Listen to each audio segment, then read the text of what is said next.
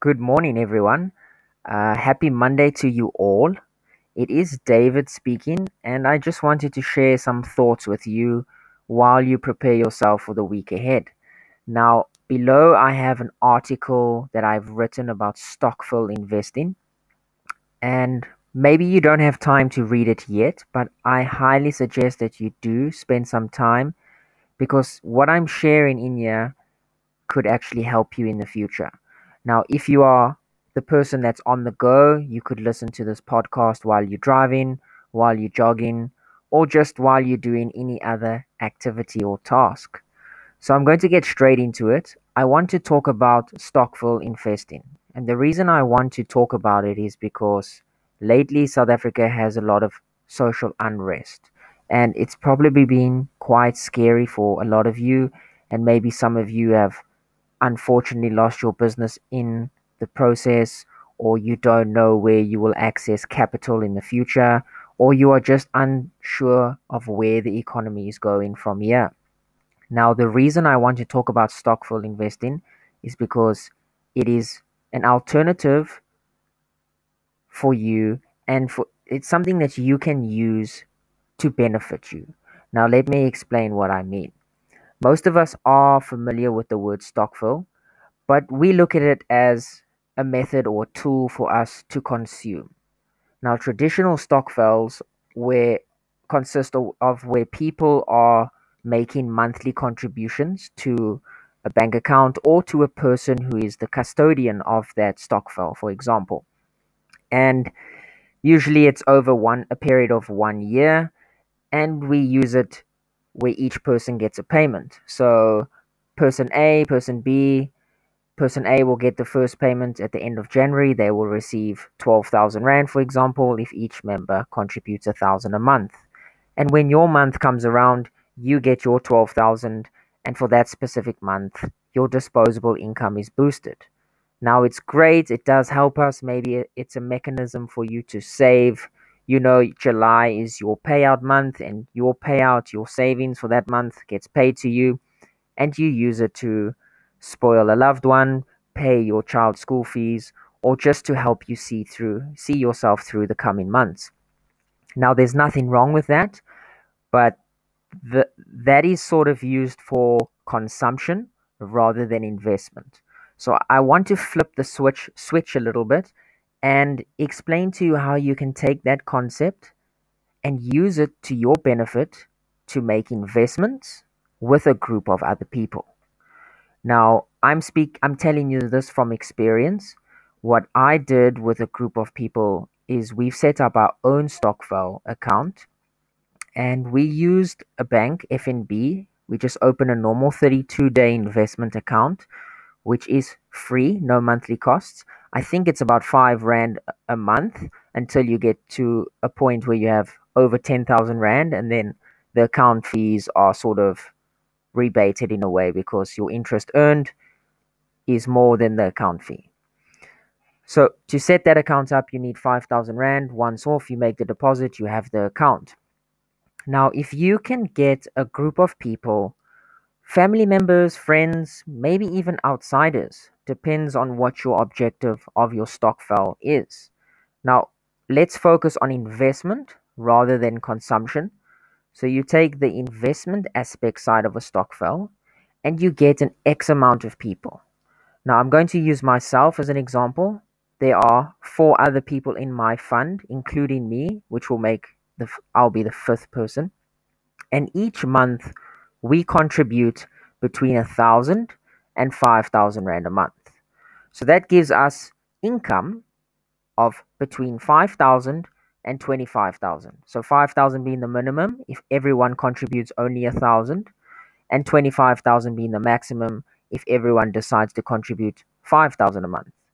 Now each month that changes from month to month. We might accumulate 16,000 one month, 20,000 the next, 7,000 the next. It depends on that individual, those individuals in your fund. It depends on their personal circumstances and their personal affordability for that particular month.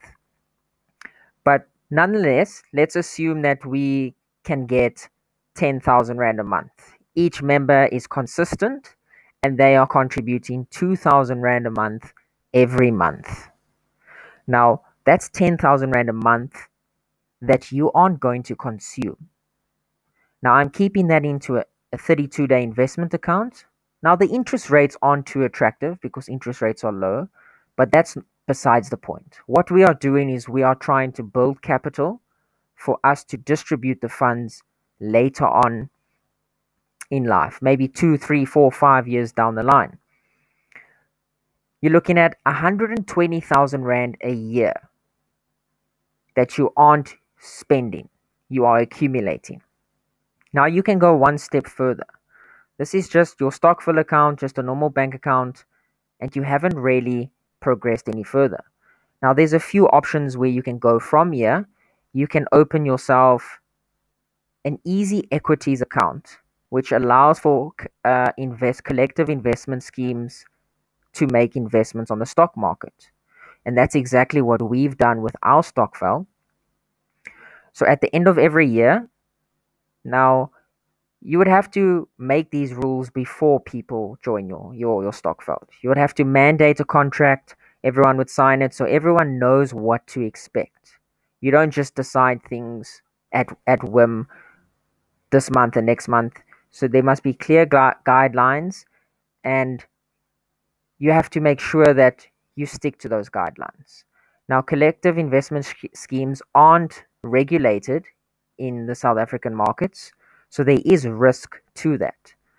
But if your your intention really is to grow capital and actually improve your members' lives in the long run, and the people that are in your fund are people that trust you and you trust them, then this will work because I do this and members in our funds do this. And actually, a lot of people are doing this in South Africa through stock Stokvels, but they aren't doing it over the long term. They do it one year, dissolve the fund, start it again. Now, let's get back to the Easy Equities account where you've accumulated 120,000 Rand the first year you've started.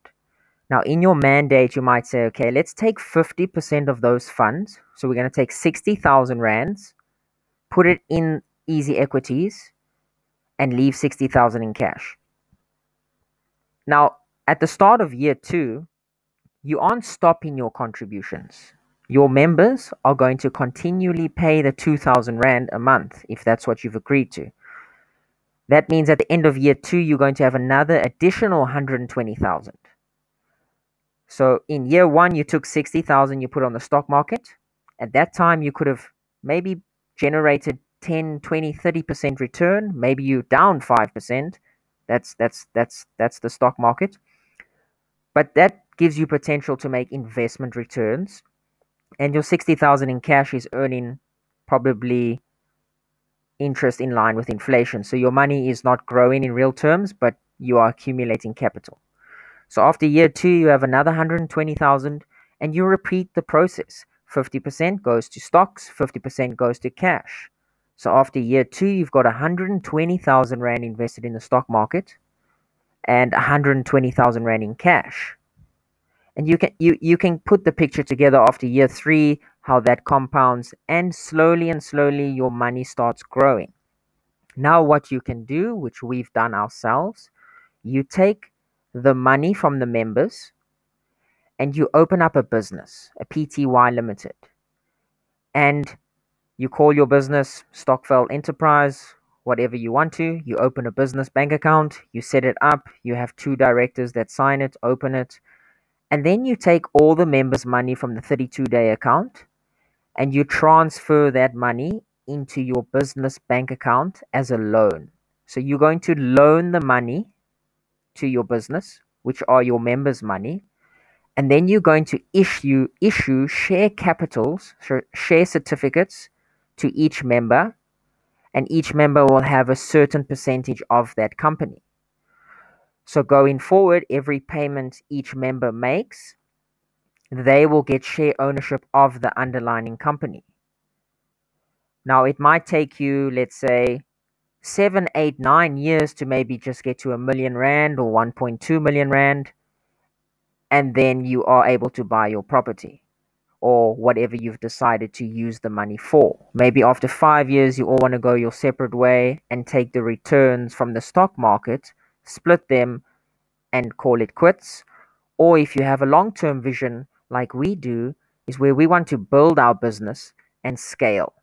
Now, I'll share some secrets with you. What our business plans to do is to invest in property.